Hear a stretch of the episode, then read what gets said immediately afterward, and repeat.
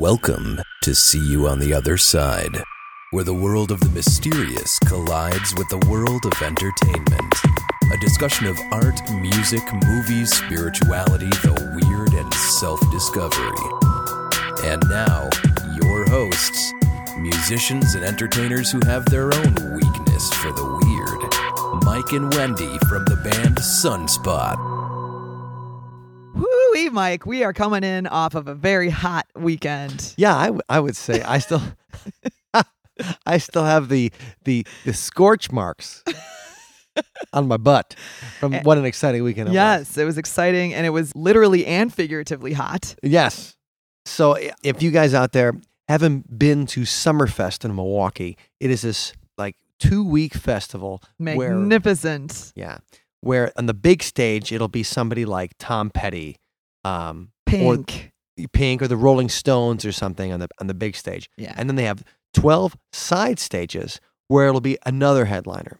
So, uh, like on Thursday, we played uh, on the stage with AWOL Nation was the headliner. yes. And so we played, and it was 90 degrees.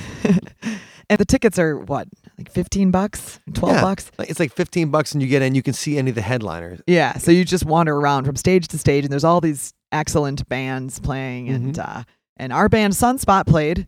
So we Mm-hmm. Had a nice scorching hot afternoon slot. Yeah, so we had another chance to introduce the people of Milwaukee to our weird sounds. Yeah, and it was fun. Right on the lake, Lake Michigan there, Mhm. which is basically an ocean.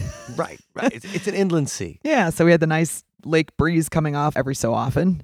It was funny. I was thinking about so we we played a song called "Chariots of the Gods," and um, I I mentioned I think Giorgio like to the audience or whatever. I said like, I'm not saying it's aliens, but it's aliens, right? And I get like two people out there going ha ha, and everybody else going- Oh, crickets chirping. right? They don't know who Eric Von Daniken is. They hadn't read "Chariots of the Gods." They're like looking at me like I'm like aliens, baby. They're like, we need more explanation, please. right.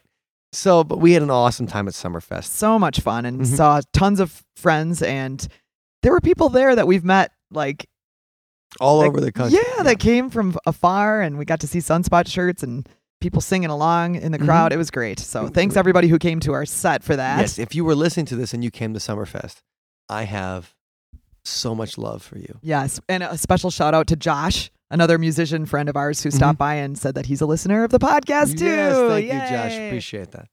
Excellent guitarist, keyboardist, Mhm. singer, all around awesome dude. Yeah, so basically this week we've been working on music, we've been playing shows, and we had an awesome conversation for the episode this week. Yes, we sure did. Oh, one of my favorites. Yeah, and I, so the first time I saw this particular guy, um, I'd seen him on Ghost Adventures before. And I'm like, oh yeah, he's cool on Ghost Adventures. Uh-huh. But I hadn't like watched his solo show. And so Oh. he did a, a thing at the Chicago Paranormal Conference. And I think I even talk about this in the Chicago Paranormal Conference episode, Haunted Haunted Shore. Another like Michigan kind of thing. And I talk about just how, how he blew everybody away. Like so professional, Yeah. so interesting. It's a real presentation. yeah. Um, it's not just some dude talking about ghosts for two Well, hours. Well, and that's how the interview felt as Yeah. well. I didn't want it to end. He had so many interesting things to say. He did. And so, guys, this is, I believe, the greatest haunted historian of New England Wow. ever to walk the earth. All right. Well, let's not hold off anymore. We got to get right. to this interview. Everybody, let's give you a little Jeff Belanger. Jeff Belanger is the researcher, writer, and adventurer who finds all those spooky locations for the crew of the Ghost Adventures TV show to investigate. He's also written numerous books on ghosts and hauntings and recently climbed Mount Kilimanjaro. His PBS TV series, New England Legends, recently became available on Amazon Prime. And Wendy, Allison, and I are so happy to welcome Jeff Belanger to the show. Thank you for joining us, Jeff. Hey, thanks for having me. I appreciate it. Absolutely. We first met you in person at the Chicago Hauntings. Uh, at least I did last year. And Right. Uh, actually, that was uh, two years ago. I Okay, think. I think it might have been three years ago because I haven't been there the last two, but I will be back again this year. Hey, Fantastic. all right. Oh, because last year, last year you were at um, Sage Paranormal, weren't I was over the I was in? England, yeah, last year. So I, I will be back in cool. Chicago this year. So that'll be fantastic. great. Well, then we'll be there to, and we will to, to we will bug you there as well. again. awesome. Um, but uh, you know, I didn't know too much about you before I saw your presentation, and um, I was just I was like, this guy's got something going on that we need to learn more about. So it's been a couple of years since we've met, and in that time, we wanted to have you on the podcast the entire time. So thank you for for coming down. Well, thanks for finally asking. well, you know, So polite. pro- okay, so Jeff, let's start with uh, people that maybe aren't familiar with your work and stuff. Where are you from, and why are you a weirdo? How long do we have? All the time, you need to tell us why you're weird. Uh, the the from part is pretty easy. I'm from New England, and uh, this that's where I live. I, I hail from the northeastern United States. Uh, I like to think of us as kind of like the attic of the country, the spooky attic where we keep secrets and dark stuff. Um, but I'm a I'm a paranormal author and researcher. I've been interested in this stuff pretty much my whole life, and I think when you grow up uh, in New England and, and places with a lot of history, you can't help but also get hooked on the haunts because they go hand in hand. Mm-hmm. And I'm fortunate that I live in a part of the country that just kind of talks about it. It's not so weird. It's just like, oh yeah, that old house, it's haunted. So what? I mean, it's not. It doesn't have to be a big thing other than that. So from childhood, I've been interested. Uh, I did a lot of growing up in Connecticut, and um, I uh, I lived in the town next to Ed and Lorraine Warren. So I knew them since I was 10 years old, Okay. and I'm sure that had some influence as well. Yeah, so I was, you know, I've been in their house since in their in their museum and hearing those stories, and I remember thinking, "Wow, this is crazy." Uh, I went to school to be a writer and started writing for newspapers and magazines, and I just got hooked, got hooked on those stories and and writing about them, and then I started a website uh, called GhostVillage.com, and then that that was in 1999. Remember that Wow. year? It was on good one. it was on GeoCities, wasn't it? Yeah, like my my website is now legal. It's 18 years old. Well, what's what's So- it doing later? It's uh, it can vote now. you know, it, it can vote and it can process credit cards. So go ahead and do whatever you want.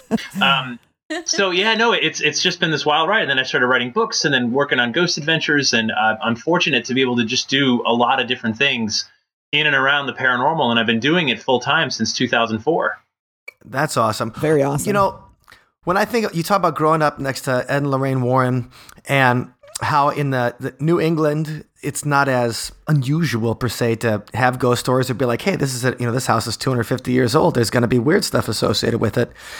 Did you have a, a singular experience or something that happened to you where you turned from somebody who maybe like, oh, I thought this stuff was cool to, um, and then I saw her face and I'm a believer. Like, did you have a moment like that? Yeah, I did, and ironically, it was not in childhood. Uh, as a kid, I, I would have sleepovers at friends' haunted houses, and I didn't think they were lying to me, but I didn't have the experience, so I was just kind of like on the fence. I'm like, okay, well, these stories are around. I don't think everybody's lying about it, but I just haven't seen anything. Uh, that didn't happen till I was already writing about ghosts. Uh, I was writing about ghosts since the mid '90s for newspapers and magazines, and then uh, and then the website. So my first experience happened in 2003, and it happened in Paris, France, when I was in the catacombs of Paris. Oh. And I was down there. Uh, the catacombs are this network, this 300 kilometers of tunnels all underneath Paris. Uh, and it happened because 2,000 years ago, it was a Roman outpost, which evolved into a town, which evolved into a city, and they found all this great limestone uh, to build buildings with. And, and over time, the buildings are getting more compact and so on. And they were tunneling now to get more limestone. And when you build a city, you put the cemeteries on the outskirts, which is what they did in Paris. But then over three, four, five hundred years, the outskirts aren't the outskirts anymore. And the city had sprawled and encircled some of the cemeteries. And by the mid 1700s to 1800s, there's no more room to bury the dead. So they had two problems. One, buildings are collapsing because they're getting big and heavy, and the ground underneath is hollow from all the tunnels. And two, the cemeteries are overflowing with corpses and humanity, and just the smell is awful. People are getting sick.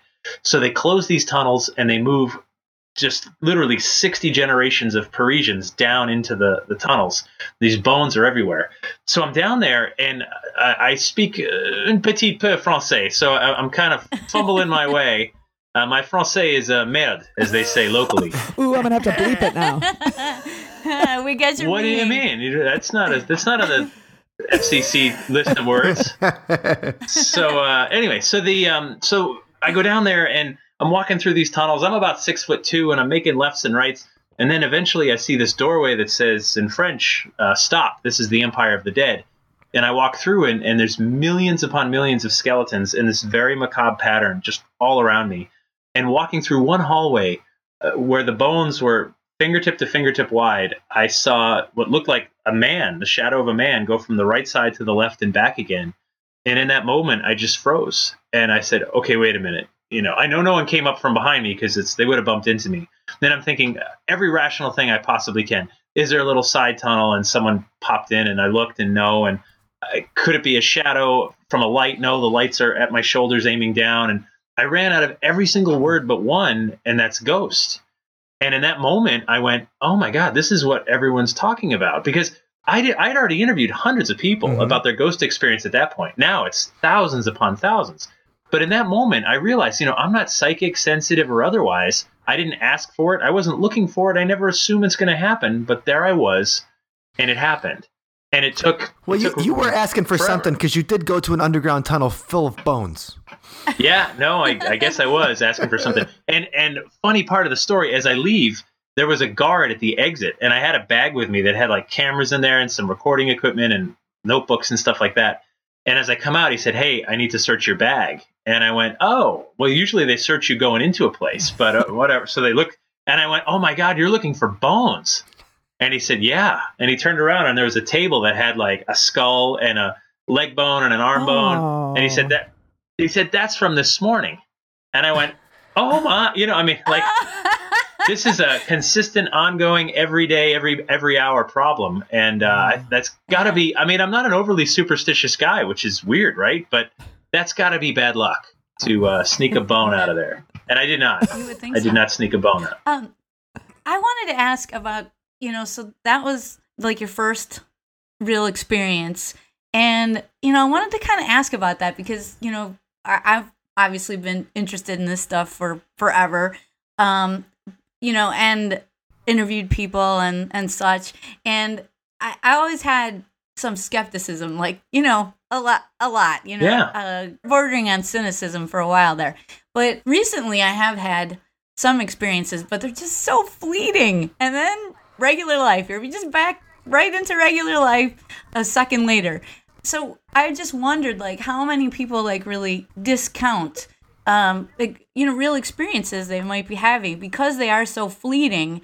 Uh, you know, I don't think many people have a uh, have that experience where the ghost actually sits down and has a long, thoughtful conversation with them. It's more like you glimpse something just for a moment, Yeah. and then it's gone, and you're into the crush of uh, normalcy and uh, banality. So, you know, how do you deal with that? Yeah, well, uh, it's easy. I, I tell everyone, and I'll tell this to you as well.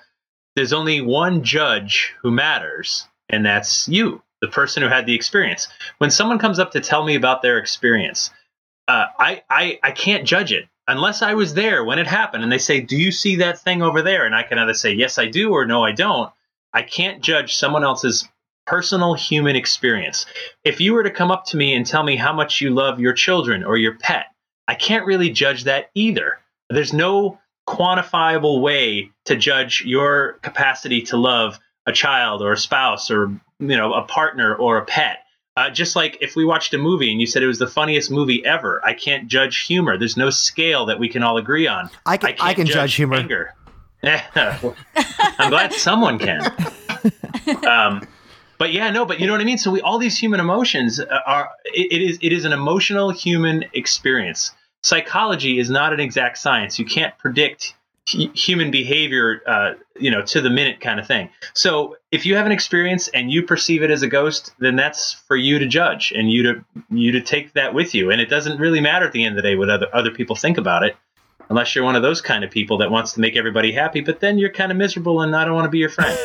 So, so when you had your ex- Please be our so friend. when you had your experience, Jeff, and, and you know, and you're the first time, and like you said, uh, you know, you've been writing about this for a long time. It's something you're into all your life, and then you're in, you know, the magical land of Paris, and it's awesome. Now I'm trying to get this through my head because you go down to the catacombs, and there's a oftentimes there's a line of people. You know, as you're walking through, you know, in a museum kind of way, the, the lights are kind of dim down there. and Yeah. There's those little displays.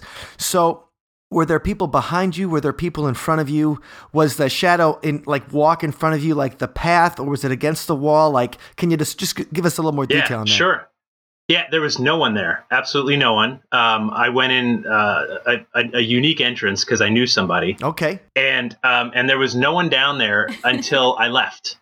And I've been back since, by the way. That I went back a few years later and went right back to the same spot, ready for that ghost to come out again, uh, and it did not. So the, I, picture a long straight tunnel, and somewhere about you know thirty percent, a third of the way down, something walks across, two legs, arms. I mean, I couldn't make out features, and went to the other side, and then it kind of went back. So there's no one else around me, no one way down the tunnel, no one behind me, no one anywhere. Uh, and I didn't see anybody until I came out and came back to the surface. So yeah, no, believe me, I, I try to rule all that stuff out. Um, and and I get how you can even question your own senses. Am I jet lagged? Am I this? Am I that? I mean, it was eleven o'clock in the morning. I hadn't been drinking yet, you know. So the, I get it. I mean, I, I get all that. But I've also had a few other experiences later where there were three other people standing around at the same time, and that I understand from a skeptic's point, it, it, my own skeptical point of view is more interesting. So if I say, "Do you see that?" and three other people say, "Uh huh, I do," well, I don't believe in mass hallucinations. So you know, I, I mean, it's to me that was that was even more compelling when other people could verify the thing that I also saw.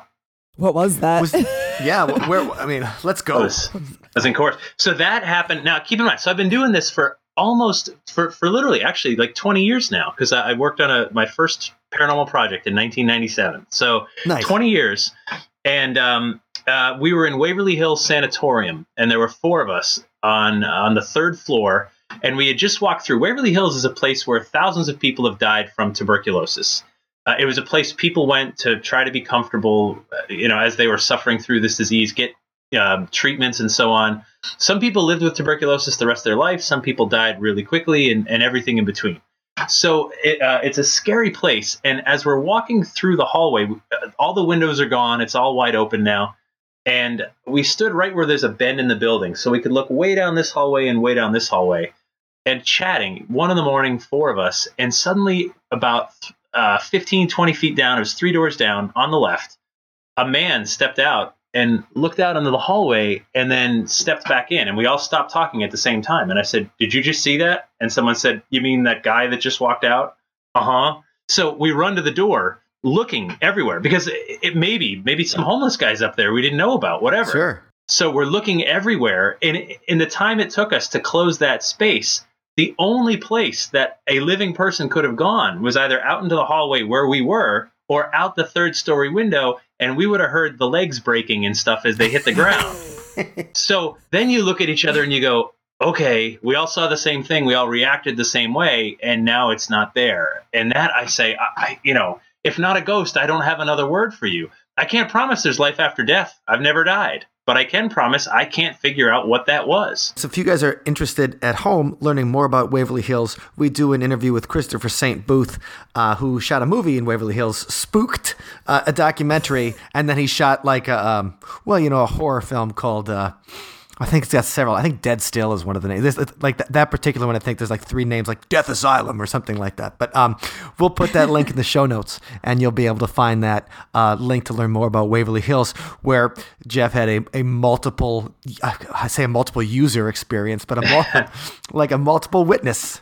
Yeah, uh, yeah, and it's it's and I think too part of it is you know this gets down to well what is a ghost you know and I think ghosts are here because we need them we need them in some way. Uh, there's no ghost without a living person. Uh, not that I found anyway. Uh, if I don't think they exist in a vacuum, and if they do exist in a vacuum, it actually doesn't matter. And this this gets back to a really old philosophical question, right? If the tree falls in the woods mm-hmm. and no one's around to hear it, doesn't make a sound. And I actually have an answer to that. And the answer to that is it doesn't matter.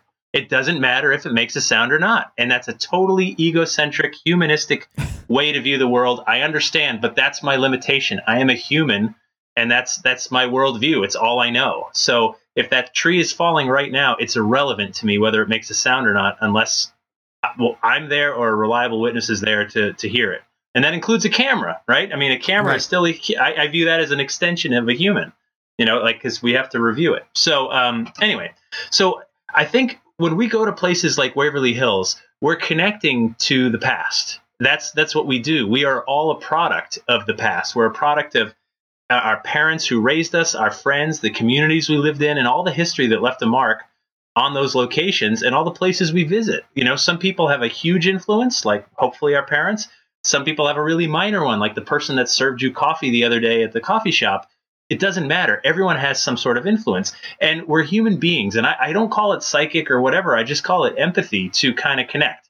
You go to a place like Waverly, and you imagine what it must have been like to go in there and think, "Oh my God, this could be my last address. This could be the last stop. I'm sick, really sick. I know tons of people die from this disease I have, and here I am going to this hospital that treats just this, uh, where people are going to be leaving daily in a bag. And when you go there, I don't. I think it's to be human is to just try to tune into that. I mean, if you ignore it. Why are you even there? You know, if if you're going to go there and ignore that kind of thing. So maybe in tuning in, we we summon something, we we conjure it. I don't know, but the experiences happen again and again in places like that. What can you say about processing? I mean, uh, for me, one of the experiences I had, I'm not going to go into the details uh, except to say I did see an orb with my eyes. Um, and, you know, which is kind of funny because you know orbs, orbs on video orbs in photography you know if i had a dime everybody for uh, every time anybody came and showed me a picture like that. And you know for me it, it's probably dust you know there's so many things moisture uh, lens flare that it could be. But you know then when you see one with your eyes you know zooming past your head. Oh he's got it. I see an orb. Uh, I, uh, so when you see one, um, you know, zooming past your head and then have to turn around and and look, you know, to to see what just happened there. I mean, wow, that really kind of reframed it for me. But yet it was yeah. so fleeting that even though you know that that night when it happened we had a podcast right after so you think i would have mentioned that and then after that we had an investigation um and you know, you think I would have mentioned it, and somebody interviewed me for their documentary. You think I might have mentioned it, but I didn't. I that was a Saturday, and until that next Monday, I didn't mention it to anybody. I, it, I don't know what what happened with the with the processing, and then I call Mike on Monday, and I'm like, oh, by the way, something happened. Yeah, it's just weird because I'm into it, and yet I have this delay in processing. So I'm wondering what it's like for other people and and how much weird stuff maybe actually happens that's just kind of swept under the rug or lost. Yeah, uh, well, we're all individuals. So some people process something immediately by talking about it to anyone who will listen. Other people, you know, sit on it for the longest time. When I'm interviewing someone about their paranormal experience, like if I'm interviewing them for a book or something where I really want the detail or a documentary, I always interview them three times um, in a row. By the way, this isn't you know. I mean, this. I'll ask the first question. Tell me what happened, and I find that different personality types are going to give you different details on the three times you ask. One personality type is going to spill their guts, everything they possibly can, because that's they understand that's why they're there. Other people might say, "I came home from work. There's a little girl standing at the top of the stairs, and then she's gone. I don't know what to make of it." And you go, "Okay." Well, let's let's slow that down a minute. So, did you did you have to unlock the door with your key, or was it already unlocked? And and in doing that, I'm not. I know those are mundane details, but what I'm trying to get them to do is slow down uh, the whole sensory experience. And then I ask about senses. Did you smell anything? Did you see anything? Did you hear any buzzing? Was something different about every other time you've come home from work? And you said, uh, and and then they start to like, okay, so I took a step. I did put my keys down, which I don't usually do. And then you know, and you start to hear other details as they're putting themselves back into it.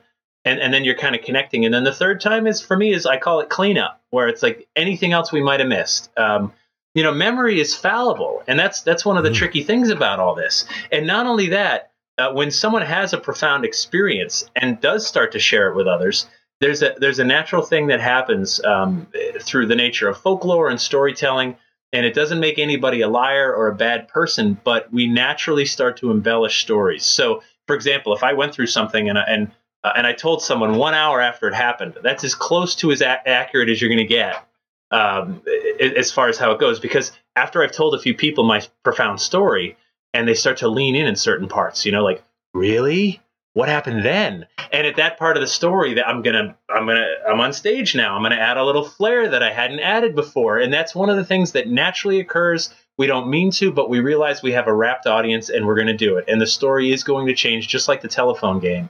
So for a person like me and folks like you, uh, where you're out there already saying, hey, we're freaks, we're into this weird stuff, you know, and someone has an experience and says, okay, this is what went down last night. Can I talk to you about it?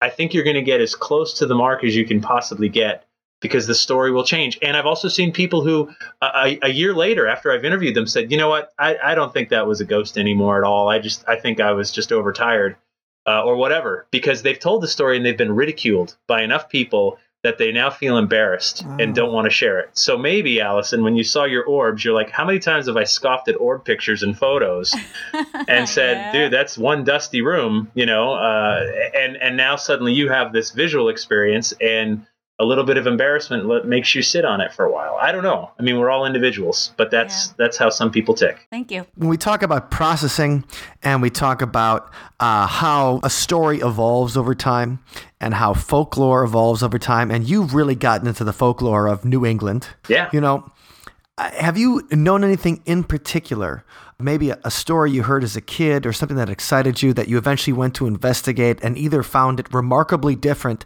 or you found it way more accurate than you thought it was ever going to be? Both. Okay. And it's the same story.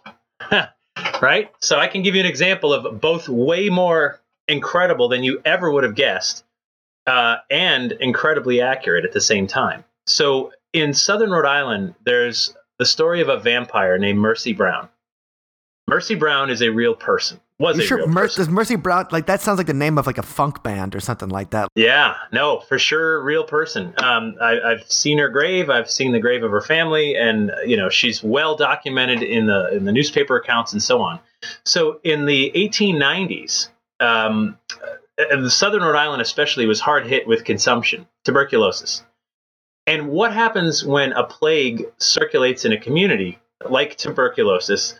Uh, is that people start to lose rational thought. And this is normal and it's happened before. It happened with the Black Plague in Europe. It happens all the time.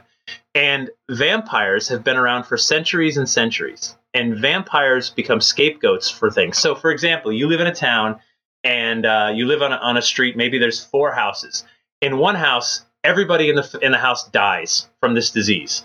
The next house down, nobody gets even nobody even is sick. The next house down, one person dies. Uh, people in the community start looking at this going, okay, they were sinners. They were bad people and God punished them. The house where everybody died. This house, obviously, God shows favor. This house, you know, metza metza. Uh, you know, so one person was particularly bad because science doesn't have an answer for you. I don't know why all they all died and this one didn't. We have a little better understanding today, the spread of germs, washing your hands, so on and so forth. But at the time, they didn't have a better answer other than, I, I don't know, you know? And so the Brown family was, was really hit hard by consumption. First, the mother died. Uh, a year later, the oldest daughter died. Then the, the only son gets sick, and they sent him out to the, the west coast into the mountains because the dry air was good for people with consumption. And then Mercy gets sick, and she dies in January of 1892. And that's important to the story because in New England, in the northern climates here, when you die in the winter, they don't bury you right away because the ground's frozen. So a lot of these old cemeteries have these little stone buildings called keeps where bodies would be placed in there until the spring and then it would thaw and then you could dig a hole and put them in. So Mercy's placed in the keep. Now, after Mercy died, Edwin came back and and keep in mind, as a kid, all I'd heard was that there was a vampire in southern Rhode Island, you know, and, and we all hear this stuff growing up. But yeah, did you hear about the vampire? The vampire. So um, so uh, Edwin comes back because he doesn't want his dad to be alone. And when he returns, he's taking a downturn, and it's not looking good at all. So doctors don't have an answer. Uh, science doesn't have an answer, but folklore does. And someone whispers to to George Brown, the father, "You are the victim of a vampire." Find the vampire, and you might be able to save your son. And anyone with kids knows if you have a one in a billion chance of saving your kid, you'll take it. You will take the one in a billion shot because you're desperate. So uh, the first place to look is the family. And and come March, three months later, they exhume the bodies of uh, his wife. They exhume the bodies of his daughter, and they find that they're decomposing as one would expect. And then they go to the, the, the keep, the crypt, and they open it up, and Mercy hadn't been buried yet, and they find her body had moved. And there's a trickle of blood in the corner of her mouth. And they even said she made a sound, a groan, when they pulled her body from the casket, and she hadn't decomposed whatsoever. And, and all of this is just smoking gun proof that she's clearly the vampire. The Providence Journal covered all this. The Providence Journal is a major newspaper, covered all this and said, look at what these nutso bumpkins are doing in southern Rhode Island, you know? and a doctor then surgically removed the heart from Mercy, found liquid blood. This is just, you know, smoking gun number four or five at this point. And they burned that heart on a nearby rock, mixed it in an oil elixir, and fed it to Edwin to break the spell, to, to kill the vampire that must be Mercy Brown.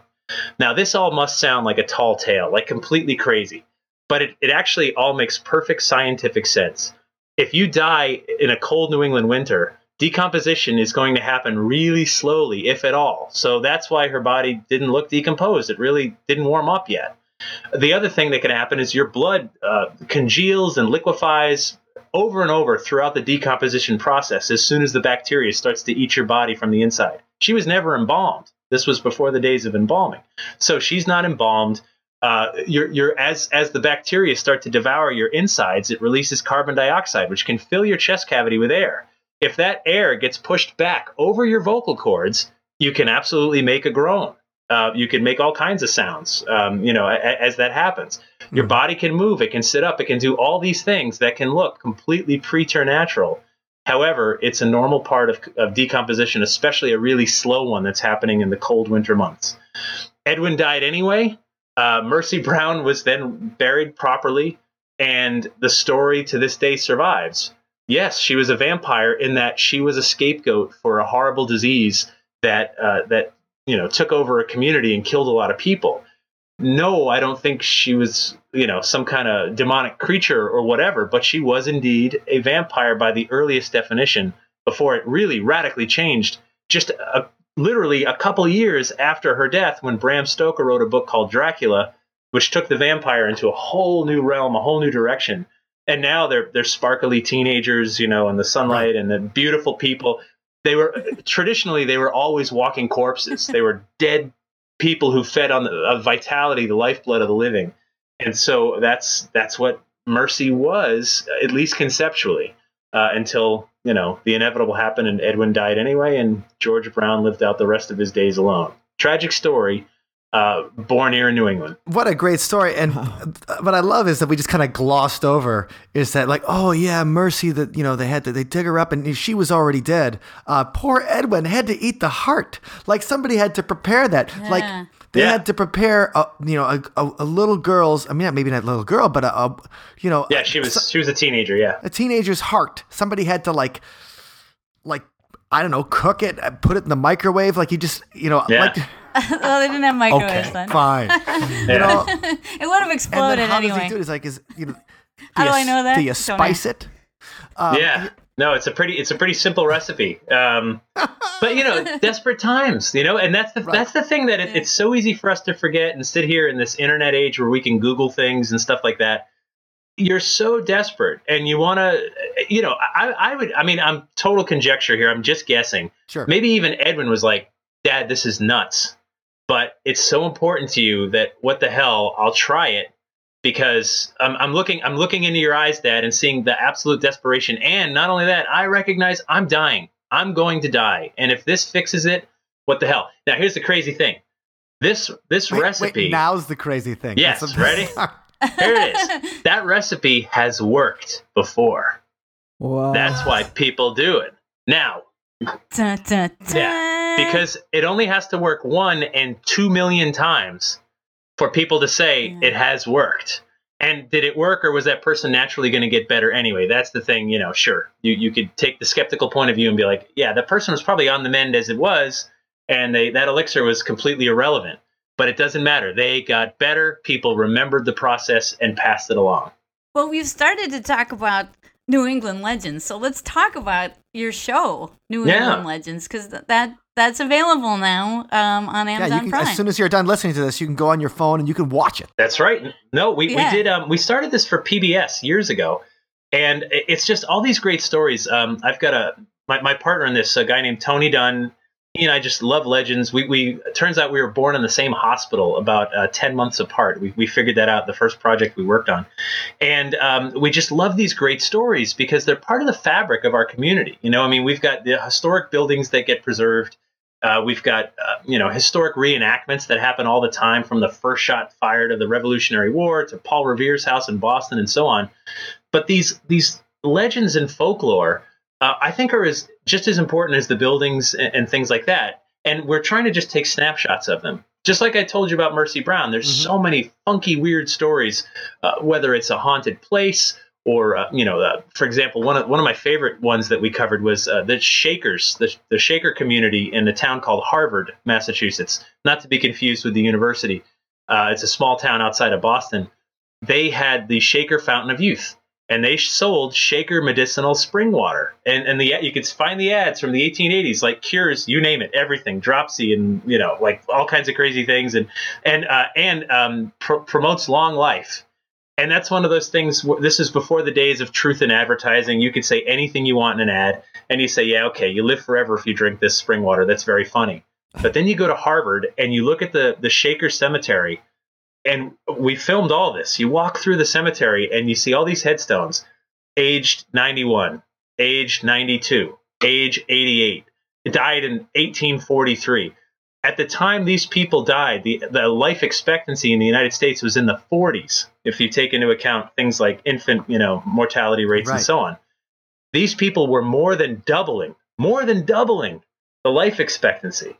And so you start to go, well, wait a minute now, you know, like what's right. what, what's going on here? So you start looking, the real question is, where do I get some of that snake so the oil? we Walker, found it. Waukesha. We have it in Waukesha too. That's right. So we we found it. So we, we, we there's this little hut out there in the woods, and I had seen it years ago when I was working on a book. Someone took me. It's got an old rusted padlock on it. Uh, but this time we went back with our film crew, and this was the the well house, and they used to have a pipe that would run down to their their community where they would bottle it and sell it. The, the, a road was put in in the 1950s. It's it's long gone. It's all dismantled. But that little stone house is still there, and it's maybe five feet tall, and it's got that rusted padlock. So we went out there with the whole Harvard Historical Commission. We had keys, we had bolt cutters, we were ready to get in, and I was thinking, you know, how cool would it be if there's like a dead body in there, like Indiana Jones? and, uh, and, and one of the guys was like, how cool would it be if there was a live body in there? Right. And, uh, and I'm like, good point. I'm totally stand corrected here. So we, we pry this old door open and look down, and there's maybe like three, four inches of crystal clear cold water coming up through the silt and sand. And so I did what I think anybody would do. I, I dipped the jar down there very gently so I didn't stir up the silt and got water. And uh, we brought champagne flutes and we, we poured some water around and we, we drank it. And I have not aged a day since then.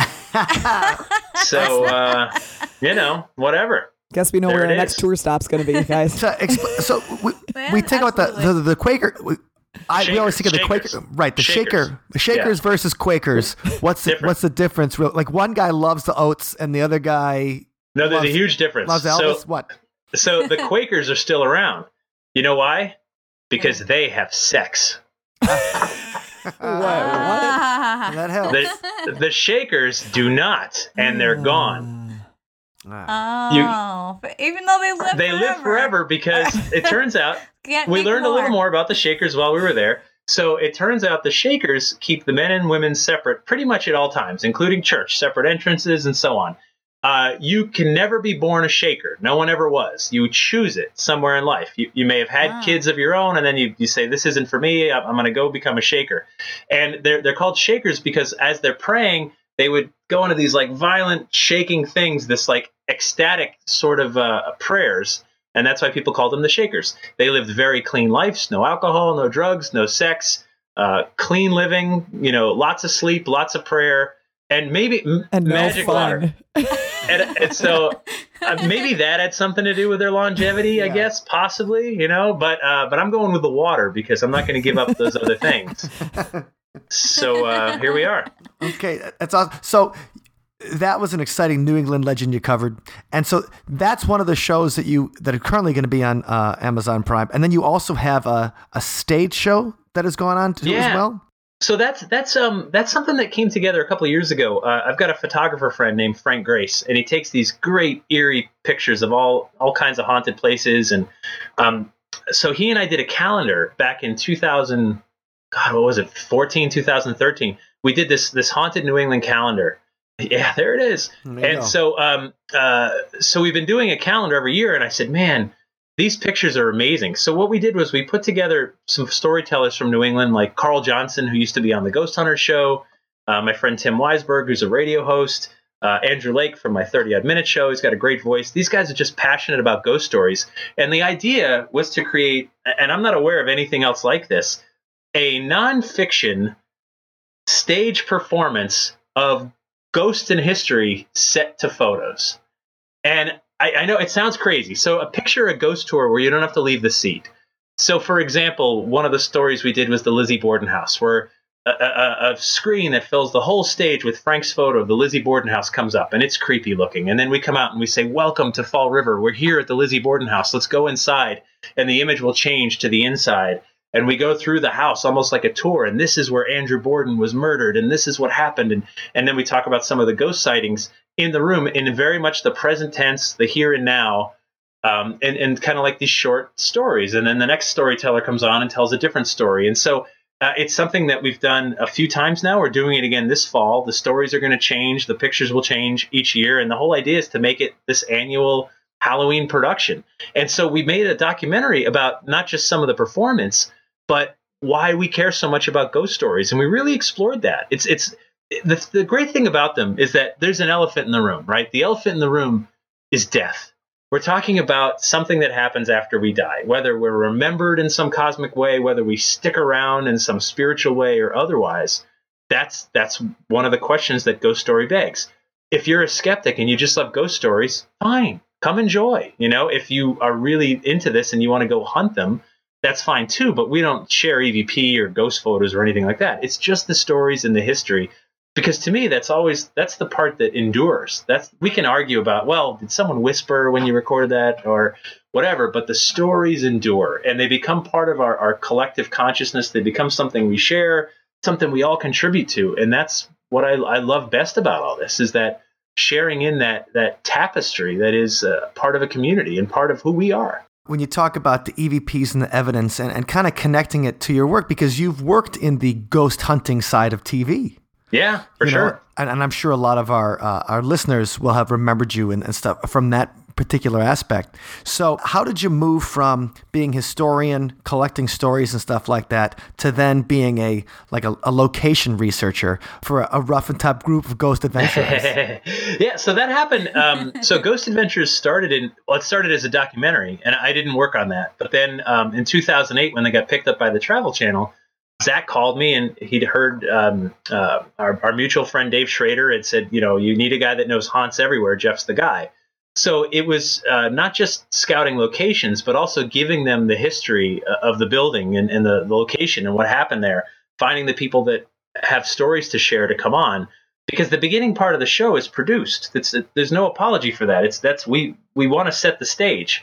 Mm-hmm. Other shows are trying to prove if a place is haunted or not haunted we don't we're going someplace because it's haunted you know i mean if a if a show really wanted to be truly objective and say we're going to go determine if a place is haunted or not why not go to like the brand new walmart that was built three months ago and investigate there and say, "Well, wow, we found ghosts. Who would have thought?" That would be your control in the experiment. Would yeah, be the and, building that was just built where nobody's died. Maybe the souls of the people who worked there have died, but that's about it. yeah, that's the control, and no one would watch that episode because it would be really boring. It would be not interesting, and there's no there's no contextual setting for it. So um, so I get it, but um, so yeah, so it, so really. It, I'm not doing anything different for Ghost Adventures that I don't do uh, before for books and, and that I haven't done since. Uh, they want the history, and we want to get that part right. We want to set the stage, and so that's what I've been doing for the show. And then once they start investigating, hey, it's it's all on them. Whatever happens, happens. Once the lights go out and and they start the the nighttime investigation, I, I don't have anything to do with that part of it. I just so you're the substance. You're, you're the guy that makes. Yeah, uh, no. I mean, I think it's a it's a whole. well, that's what my interpretation. Well, thank you for saying that, but I think it's um you, you know I can tell you from our our uh, our focus groups or whatever, uh, people seem to enjoy the investigation part more. Um, that's what they they tune in for, and that's cool. Hey, whatever whatever people like, that's that's great. I, I'm just grateful that the show's still going since 2008. Mm-hmm. I mean, mm-hmm. it's pretty remarkable that we're working on season 14. I mean, you know how many TV shows make it 14 seasons? Uh, Doctor Who? Uh, Not many. Yeah, but like we're we're in the single digit percentile of like shows that can last that long. Mm-hmm. And and I've and how many people can continually to work on a show for 14 seasons, I may have broken a record somewhere, you know? right, So, you uh, hit the jackpot. Yeah, no, it's great. I love it. And it allows me to do all the other stuff that I do. And uh, I'm super grateful to the, the people that watch it and enjoy it. And and I'm grateful that I, I get to have the life I live. And that's certainly part of it. Well, one thing I, I think there, you did make a great point. You're like, well, the focus groups like the investigation. You know, they have to eat their vegetables before they get to dessert. I You know- agree. Yeah. So No, and I've said I've said along. So, for example, if you had a show, and I've seen shows like this, and I'm not naming any names, but they're like, "Oh, this was built in 1850. Let's look for ghosts." And, and to me, that's like if you were to go see a stage uh, a stage production, a play, and all the there's no set setting whatsoever, and all the actors walk out completely in black, and they start acting. And in your mind, you're going, oh, "What year is it? 1950, 2015, 1820? I mean." Is it a space? Are we in space? Are we on the farm? You, you know, so you you Set and Yeah, setting. that's right. So to me, the history is the set and setting, and we're putting the stage up. We're letting you know this is the era we're in. Civil War. We're in the 1950s with mobsters. You know, that's the thing that has to help you contextualize whatever might happen during the investigation. So yeah, it, it's it's cool if people like the ghost hunt better, but I agree with you. Vegetables before dessert. And has, have you had something happen during one of the investigations that has ended up adding to the folklore of a place or adding to the stories and saying, like, you know, when you're telling a story and you're like, oh my God, and then we did this for the show, and they totally either proved this or, they, you know, I guess prove is a big word uh, when Yeah. we're talking about the, but either they, they helped uh, solidify the story or add to the folklore of the place. Like part of your work is adding to the folklore. Have you, have you seen that happen? Yeah, no, and that happens every time any one of these shows comes on. You know, you and and by the way, it also happens when you, uh, Michael, or, or anyone else, or Wendy or Allison, when you go to a location and check it out. You just, oh, I heard this place is haunted. So you walk in and you look around. And you're like, I don't see any ghosts. You are now part of the story forever. You may tell another person, you know what? I think that story's all hype. They try to sell T-shirts that say we're the most haunted place in America or whatever. Uh, or I've, I've ma- bought those t-shirts. no, it's cool. I get it. Or maybe you have an experience you didn't count on, and you come home and you tell people, "Oh, I thought this was just a story, but there was this guy standing in the doorway, and then he vanished." And then that becomes part of the story, part of the folklore. So yeah, every time a, sh- a show is obviously going to have a bigger impact because there's so many viewers.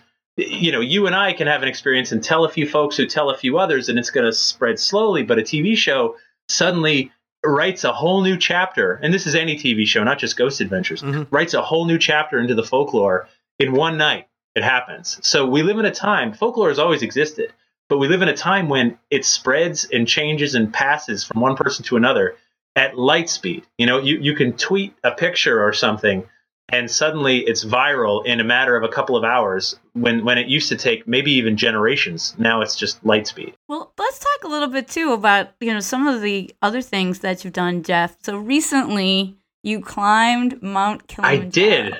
Tell us about that. Congratulations. Yeah, that's awesome. What awesome. an adventure! It was really cool. So I um uh the story actually starts back in 2015. No, for I'd been interested in Kilimanjaro since college. I took two semesters of Swahili, which is a, a, Oh, Sweet. Can you teach us something in Swahili, Jeff?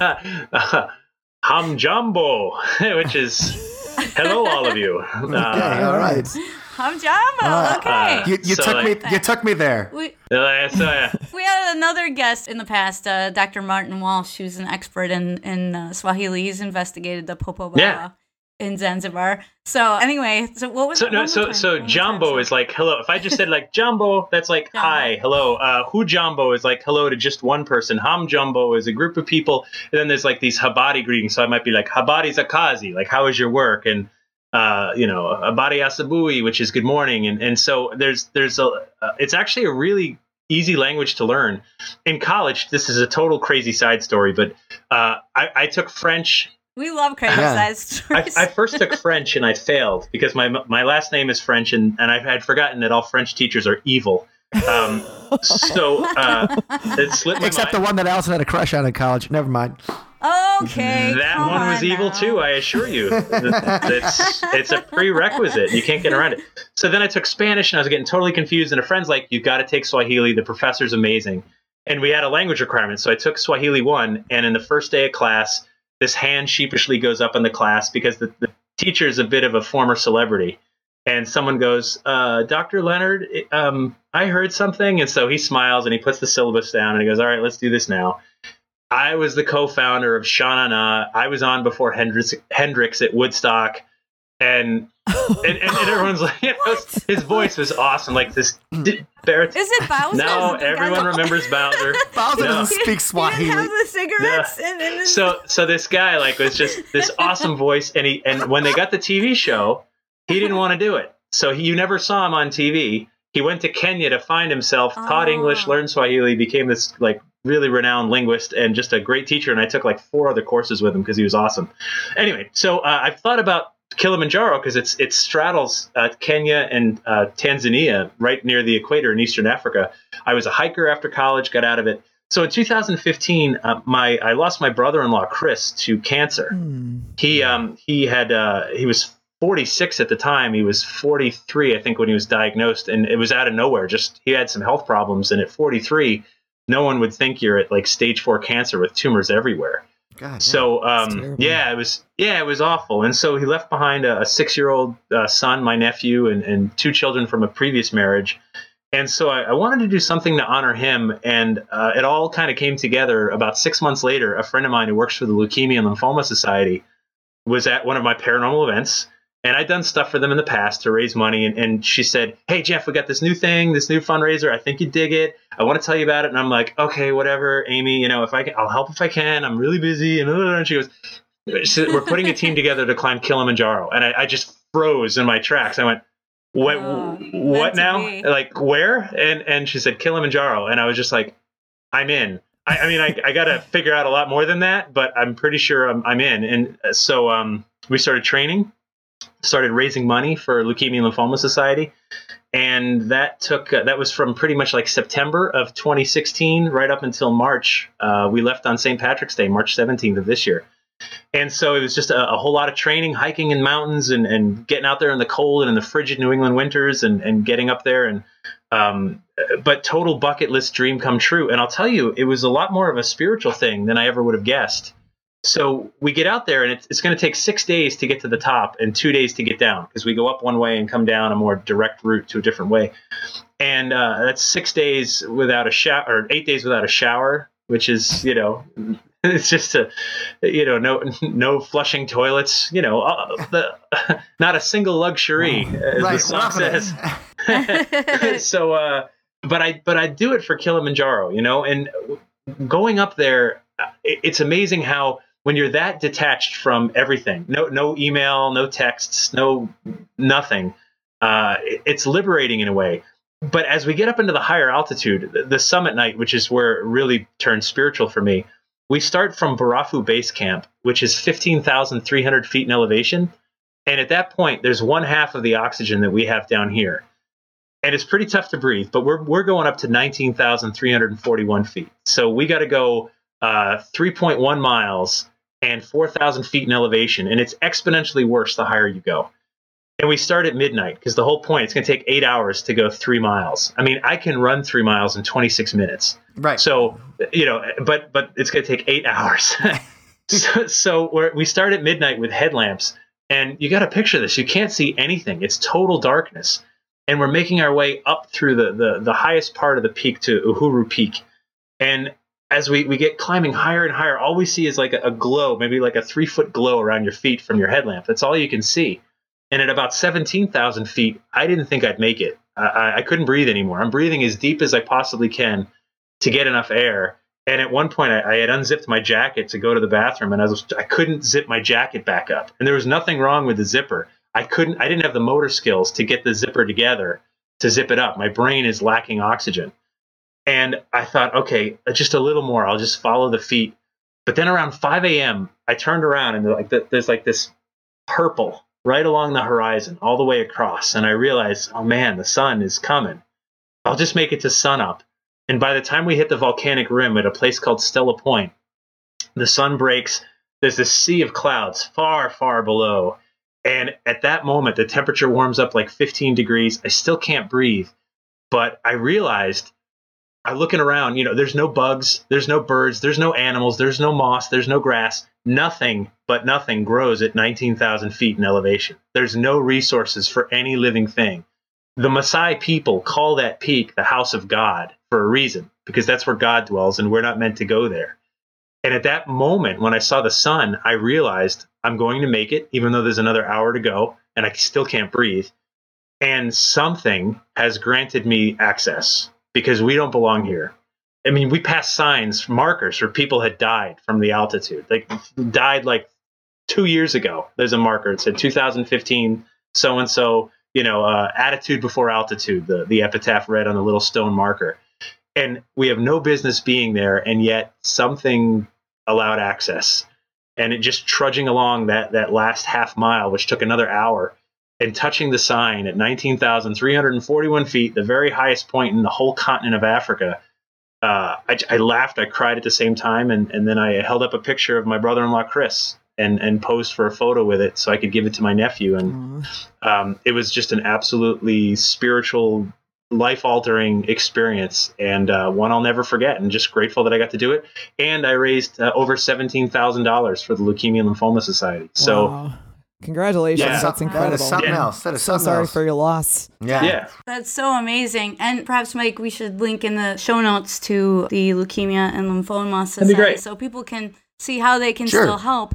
And Jeff, what occurred to me as you were, were telling that story is, is something of a personal motto that I thought of the other day, which is uh, scared is just another way to spell sacred. yeah, yeah. And I just wondered if you had anything to say about that idea. I, I think uh, you know I, I really view all of this as a, a kind of a spiritual journey as well as a historic one and a mental one and, and everything else. And sometimes we got to get ourselves out of our comfort zones. Especially, it's funny to me how many people are, are let's face it, middle aged who are into the paranormal. Right? We've we've engineered these really comfortable lives. We've got the friends we want. We got rid of the friends we don't. You know, but you drank that I water. did. Yeah. That's true. So I get to stay here. But but our, our lives become kind of routine and comfortable, and we need to shake it up. And sometimes we shake it up by climbing mountains. Sometimes we shake it up by going to abandoned buildings at midnight under the full moon. And we want to be scared. We want to get tap into that primal thing that lets us know we're we're human and we're going through something that's not just you know go to work, come home, cut the lawn, do the laundry, cook the you know cook the dinner, do the dishes. That that humdrum life that we have, we we crave this, and I think being afraid uh, first of all, there's a physiological thing that happens when we're afraid. We, we we release adrenaline. Our senses get sharper. This is this is fight or flight stuff. This is stuff that uh, goes back for all of human history, and it allows us our brains to record what's happening. Because if we survive, we can pass it along to our children and make make the, our lineage, you know, all the stronger, and so on. Mhm. So I think being scared and, and putting yourself into frightening situations, whatever it is, uh, is good for us. And and it does connect us to this, these primal parts of us that are, are easy to lose as we get older and we live in a world with Twitter and Facebook and Google and everything else. Uh, I- think it's a good thing, and so I'm totally on board with with scared and sacred being close enough. Well, I think that's a great point, because you're talking about in the in the way that um, you feel the need to be tested. Like when you're when you're younger, it's almost that the testing is just getting by. The testing is just making your own life and separating yourself from your family and your parents and enough that you can establish yourself as your own. And then once you kind of get that, it's like, well, all right then. Uh, Yeah. You know, Now- what do I do? now Is what? it- and is it going to be climb a mountain or is it going to be try to do a marathon or is it going to be, you know, things that test yourself in a way like that? And I guess the paranormal is on that same level. And you're right. The people that do, I think about the, the, the Facebook advertising that goes in to some of these ghost tours. And I think about I think about that certain uh, that okay, uh, women between 35 and 50. Let's that's that's our market because they're going to bring out the husbands or boyfriends or second husbands, you know, kind of thing. And uh, but it, it is that certain like you feel like you've beaten something by getting past it. And once you're there, well, what do we what do we do to keep this exciting? What do we do so it's not just walk? So we're not ghosts here. So here's the thing, you know, studying the paranormal, whether that's Bigfoot, cryptids, ghosts, UFOs, whatever, I, I, I would lump all that under paranormal. Uh, you're asking the biggest questions that humans have asked for as long as we've been walking upright, and that is, with ghosts, what happens after we die? Uh, with with aliens, are we alone in the universe? And with Bigfoot and Loch Ness Monster and stuff like that, do we know every creature that walks our planet with us? These are the questions that people have been asking forever. And it's something we all have to come to grips with for ourselves. There, I don't think there'll ever be consensus, but that's okay. It doesn't matter. You know, there's, there's never been consensus on religion, and think of the resources those guys have. Yeah. I mean, you know, they got Yeah. billions and billions of dollars and followers and like you know land and real estate and all that other stuff. And right. we're just a bunch of like we have EMF meters, You know, Right. like, right? but we can still make a difference and you know we're talking a lot about a lot of big stuff Yeah. here so you know i wanted to mention um you know because maybe a lot of people don't know that you also started a, a foundation for those affected by the sandy hook tragedy and and i was really paying attention to that. Um i teach fourth grade and uh, i'm on safety committee so we talk about lockdown plans. We you know talk about uh, sandy hook and what happened and you know what that means to us. And um so can you tell us a little bit about uh, why you started the the Newtown Memorial? So uh, I went to Sandy Hook Elementary School as a kid, and uh, I was there in fifth grade. And um, my family still lives in the same house. My parents still live in the same house that I grew up in, and that house, the way the roads work, if you're going to go anywhere, whether it's downtown to get pizza or groceries or travel somewhere else, you go by the Sandy Hook Elementary School every day. It's less than one mile, and that's the way to go to anywhere. So um, I've passed it countless times since I left the elementary school, and I had friends from high school that taught there. You know, um, friends that uh, my a buddy that I graduated with is now the assistant principal of Sandy Hook Elementary School. So I have a lot of connections, and of course, being in a town that small, you know people directly affected when it when it happened. Oh, we had just had like a, a little mini reunion, high school reunion. Um, uh, uh, in, in November. It was the day after Thanksgiving, and of course, uh, it was just about two weeks later that the Sandy Hook uh, event happened. And uh, so we were a lot of us were already in touch, and so as soon as it went down, you know, we were uh, myself and Brian Moriello, who was the we, we kind of founded it together, and he was really the spearhead of it, to be honest. And I said I'd help all I could. Uh, we, we got to do something. We just have to do something. And so we raised about a million and a half dollars we were the very first 501c3 to form. We um, we called in help from congressmen and senators, and and because if you want to form a 501c3, it typically takes like 18 months, Sure. Unless you're responding to a, a specific tragedy, which is the the loophole we got through on, and we were able to get help and and get it approved in uh, like three or four weeks. One of the one of the problems with Sandy Hook is that so many people were collecting money uh, for for Sandy Hook that no one knew if it was legit, where it was going. There were scams, people that weren't audited, and so on. And so uh, everyone was looking for a 501c3. And I know the the Red Cross stepped up, um, but you know everyone. And then it got political, which is uh, a, a worse tragedy than what happened, if, if in some weird way. But um, but we were always just about just trying to get help to the families and the people affected, and that's that's what we did. We we gave the money to um, to the families, and there's also a lot of people uh, don't understand. There was also a good dozen kids that had to step over all the carnage, and um, are going to have PTSD and, and are, are horribly affected for probably the rest of their lives. But they didn't take a bullet, so no one talks about them and no one tries to get them any help.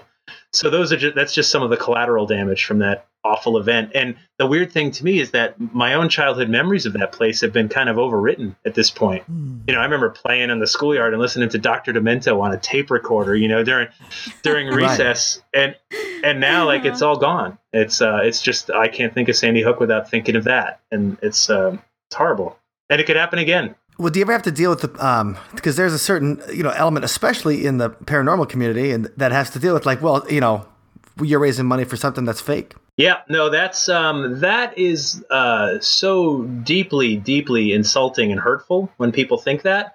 Um, and, I've addressed this before. So um, on the one hand, I, understand why people think that, as well as other conspiracies, because it's easier to believe the conspiracy than the truth.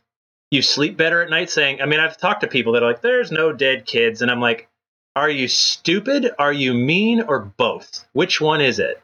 Um, if you don't think that could happen again tomorrow, that when a suicidal person goes in with, you know, armed for bear with multiple weapons, they could do that again tomorrow. And you're fooling yourself if you think it couldn't happen again tomorrow. Mhm. It absolutely could. Sandy Hook had the same uh, security measures that my daughter's elementary school has. You got to show your license to get in before they buzz you in. You got to then you go in and then you got to go to the office. They had that too. He just shot through the door, so it doesn't matter what they had. You know, um, schools are not going to install bulletproof glass. They can't even afford books. So, um, so yeah, that's really hurtful. And uh, not only that, you'd say, well, what was the agenda? So they could take our guns away. They didn't take our guns away. Nothing happened. Gun laws didn't really change. So that, so the so the conspiracy theory holds no water whatsoever. Just some people got really, really hurt. And one of the things when I when I'm out somewhere and I talk about Sandy Hook and someone says, you know, either direction on the gun control debate, it's really, really offensive to me. If the first thing you can think of is get rid of the guns or we need more guns, when I mention Sandy Hook, that we got it we got to get past that. The question you should ask is how are the families doing now? How's the community been healing? Is there more we can do to help people that were affected? Those are the questions you should ask when someone says, I went to elementary, you know, Sandy Hook Elementary School or my family lives there. Not, let's talk about guns. That's, Right. it's awful. You don't blame a tornado or something that happens. The first thing you don't say is like, "Well, the you know the weatherman should have really called it." Like it's all, uh, it's Yeah. all, it's all irrelevant to the actual tragedy where humans died, and that's the only thing that matters. That's I agree, and so that's the thing, and and it's it's very sad that it got so politicized that it almost can't be mentioned anymore without turning into some political debate. And we we live in a, a time when political debates are are ripping us apart. Um, you know, like we can't agree on anything politically anymore. It's it's this this whole post truth society. Everybody's lying to us. It's all a conspiracy. I mean, it all just feeds itself. So I I just try to say like, hey, let's get back to like being objective, uh, good thinkers, and human empathy. I mean, if we can just get back to that, maybe, maybe there's hope, and you can do that in your own community. You don't have to, you know, go out and, and, and try to change the whole world. Just change your own neighborhood, and then you can start there. And, and get back to the yeah, people. of course. right instead of instead of you know these uh, abstract issues or you know as with history you know dates and and uh names i mean it's not about that it's about human experience and let, let me add one other thing too. You know, in, in what comes from tragic places like this, uh, uh, we've done a lot of locations on ghost adventures, and I've been to a lot of places. And uh, you know, some people could consider it really crass to suggest a location's haunted where a tragedy took place. And I've always said I think some places are haunted because they should be haunted, because we should be haunted by what happened there, and we shouldn't forget. And if a ghost serves us and helps us do that, then I applaud that ghost. Uh, You know, Mhm. what is it? What is a ghost anyway? You know, I, I've yet to truly define it, other than it's simply a connection to our past. How literal we can all debate about, but it is indeed a connection to our past. So, a, a place being haunted, uh, you know, people sometimes get offended saying like, "Well, you're implying that there's some earthbound spirit that can't move on." I've never found a building or location that's haunted 100% of the time. Otherwise, this would be over. I would have already called in like all the news crews and been like, there's the ghost standing right there. You'd be counting money right now. Interview away, ask your questions. But but the reality is this stuff is happening not on our terms necessarily, uh, and and it's not 100% of the time, which means it's it's uh, happening for reasons that are beyond our control, and for for reasons we may not fully understand. Other than uh, I can think of a few places that I'm I'm damn glad that are haunted because we should remember. I'm glad Gettysburg is haunted. I'm glad that people talk about ghost experiences there almost daily because that was really awful and bloody in a time when brother against brother, countryman against countryman, uh, when when our, our our nation almost got torn apart. So let that haunt us forever. I say, yeah and we should be thinking of that uh, in particular yeah, right for sure. um, as we were saying with with all the political debates going on tearing us apart but you know I, wanted to chime in on what you were saying jeff about about that about how places certain places should be haunted so that you don't forget. And that's you know uh, uh, mike and, and wendy work with me on on haunted history tours. And so i mean that's why i started my haunted history tour is because there were things that happened in my city that have been forgotten. People that were incredible. Just you know unbelievable people but they were there. They existed. They had things to teach us and they still have things to teach us if we listened so um, you know that's why i started my haunted history tour so I, I could I could bring that back, uh, something that we lost, you know, retrieve that part of our, you know, collective soul. And and I think too that that going back to the whole scared versus sacred thing, I think that you know ghost stories like people uh, come up to me and they're, they're like, oh, you know, how how can you handle being in that haunted location?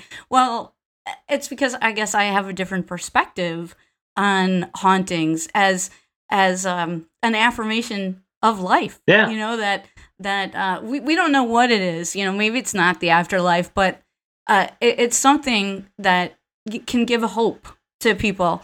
Uh, it's something that you know can can make you think a little bit more deeply about what life is all about.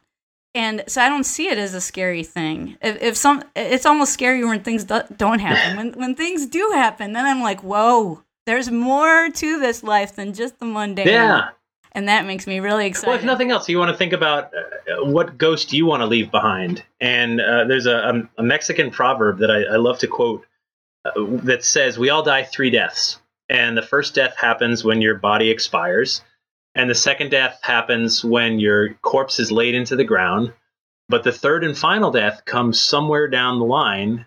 And it happens when your name is uttered for the last time. And that to me kind of sums it all up. I mean, how do you want to be? You know, Shakespeare is still with us. You know, Mozart is still with us. Uh, we can name many other figures who are still with us.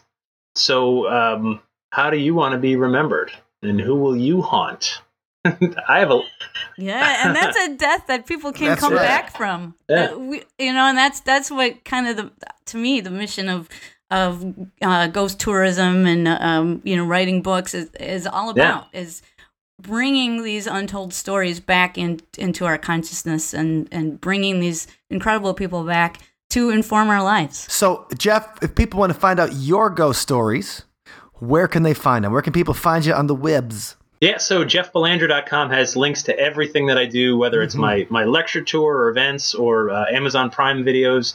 Uh, ghostvillage.com's got uh, all my, you know, all my ghostly material is up there. You can check that out as well. And I'm always happy to, to correspond with, with anyone that's searching. I think it's, uh, I think the most important part of all this is just the discussion. I, I don't have the answers. I don't pretend to, but I think the discussion is a good thing. And we should just keep talking about it. Absolutely. So please go visit uh, jeffbelanger.com and check out all of his cool stuff. Go on Amazon Prime, watch his shows, throw your money at him because his stuff is awesome. And come to the And- Chicago Ghost Conference where we're going to see you, Jeff. So we're looking Yeah. forward to that. I know, and thank you guys for offering to buy all my drinks there. I appreciate that. Hey, as long as you're handling, I don't think there's enough money. as long as you're the handling the car- as long as you're handling the karaoke there, I think it's going to be fun. So, ah. okay, so you guys can find out more on Jeff, and you can find all those links and stuff like that directly to his books and his site. You can, othersidepodcast.com slash 152 is where the show notes are going to be. Check out Allison's blog and Milwaukee Investigations and MilwaukeeGhosts.com. And let's go to this week's song. Well, Mike, we just have to have him back on the show. I would say that uh, Jeff is just such an entertaining guest, and we're going to see him at the Michigan Paracon in That's August. right. Yes, excellent. And we want to thank Allison from MilwaukeeGhosts.com. Yes, uh, Allison for setting it up. and- Yes, and for being on the interview with us. Mhm. As always, excellent times. and always having lovely questions. hmm very much. Um, so my favorite part of the interview today, number one was Jeff talking about the catacombs oh yeah, because so cool. the, uh, I had uh, Paris was my favorite vacation I've ever been on. I really I oh, loved mais oui, And- bien sûr. and I, no, I absolutely I love Paris, and the catacombs were very intense, Mm, incredible, so experience, like intense. sacred kind of thing. Yes, Going back to Allison's, the scared. Uh, you know, sacred is just another way to say scared. that's right. Yeah. I enjoyed that story, but the story I liked better was Mercy Brown, the Rhode Island vampire. Mhm. Like, first of all, you're the vampire in the smallest state. Yeah, that. Like when you drive through Rhode Island, it takes like 15 minutes. you You're like, blink and you miss it. right? Hey, was that Rhode Island? Like, did we pay a toll? I don't even remember. Like, there was probably a bridge. We probably paid six bucks. Cute little Rhode Island. But the fact is, like that Mercy Brown story stuck with me. that was a really good one. Yeah.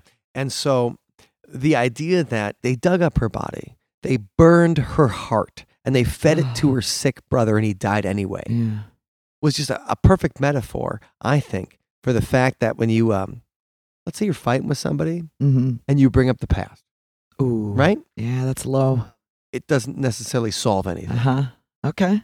So the idea of the song this week is that when you keep on living in these old areas or bringing Mm. up the past and stuff, it doesn't move you forward. It doesn't Mm. solve your problem. True. So this track is dedicated to Mercy Brown. Thank you for the story, Jeff. And it's called Digging Up the Dead.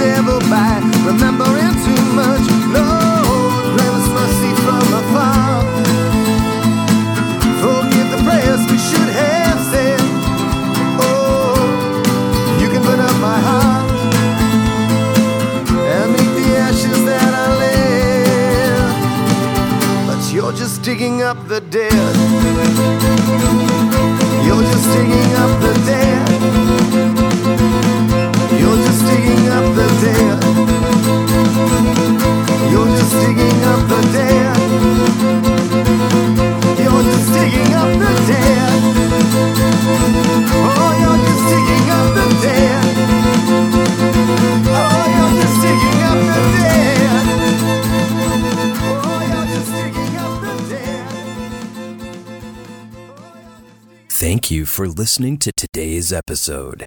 You can find us online at othersidepodcast.com. Until next time, see you on the other side.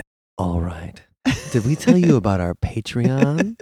about a chance to celebrate uh, the new songs, videos, podcasts, blog posts, newsletters, all the things we come Oh. out with every week. And we've got some more stuff coming soon. That's going to be very special. Right? It's gonna it's gonna blow your frickin' minds, man.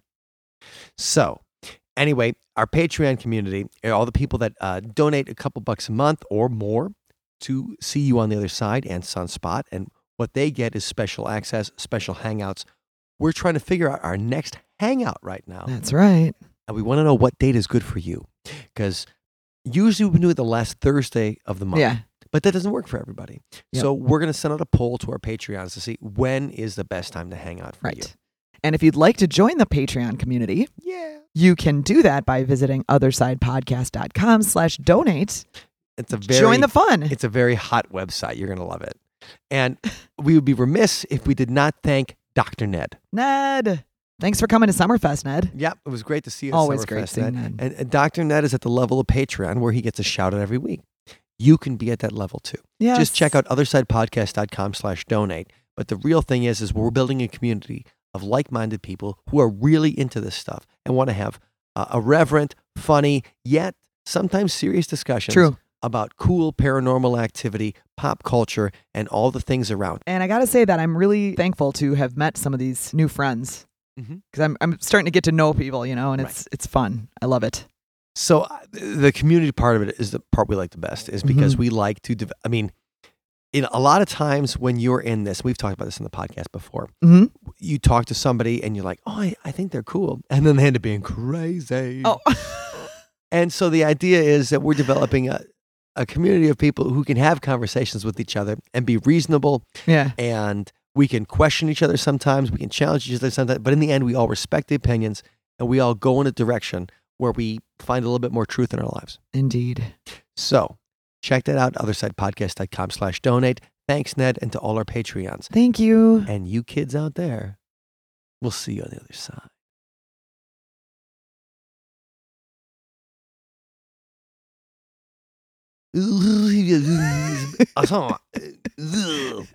and I know I absolutely I love Paris.